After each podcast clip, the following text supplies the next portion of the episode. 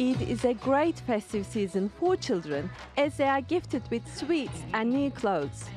And Muslims all over the world celebrate and help each other to mark the end of Ramadan. But no gifts or no new clothes this year for these children in Edhi Home, an orphanage in Karachi. As economic crisis in Pakistan has resulted in less people being able to afford charity donations. We used to receive three truckloads of these goods old clothes, shoes, and other items at all our Edhi centers in Karachi every week. Now we only get one truckload of these things weekly. So we are facing problems and we are worried. So these kids are taking matters into their own hands and stitching their very own new clothes to celebrate Eid. This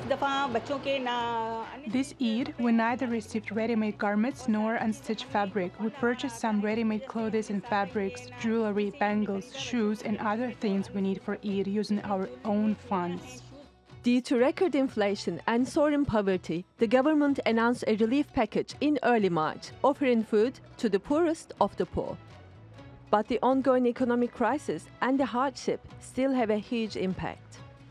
Pakistan saw its year on year inflation hit 35.4% in March. Food prices surged more than 47% in the last 12 months. And its transport cost rose by 55%. The economy has been affected by years of financial mismanagement and political instability. And now Pakistan waits for a $1.1 billion bailout package from the IMF to ease the crisis. But despite growing pressure on Pakistan's resources, Eid is celebrated and children still have new clothes specially tailored for them. Tülay Kalyon, Haznedaroğlu, TRT World.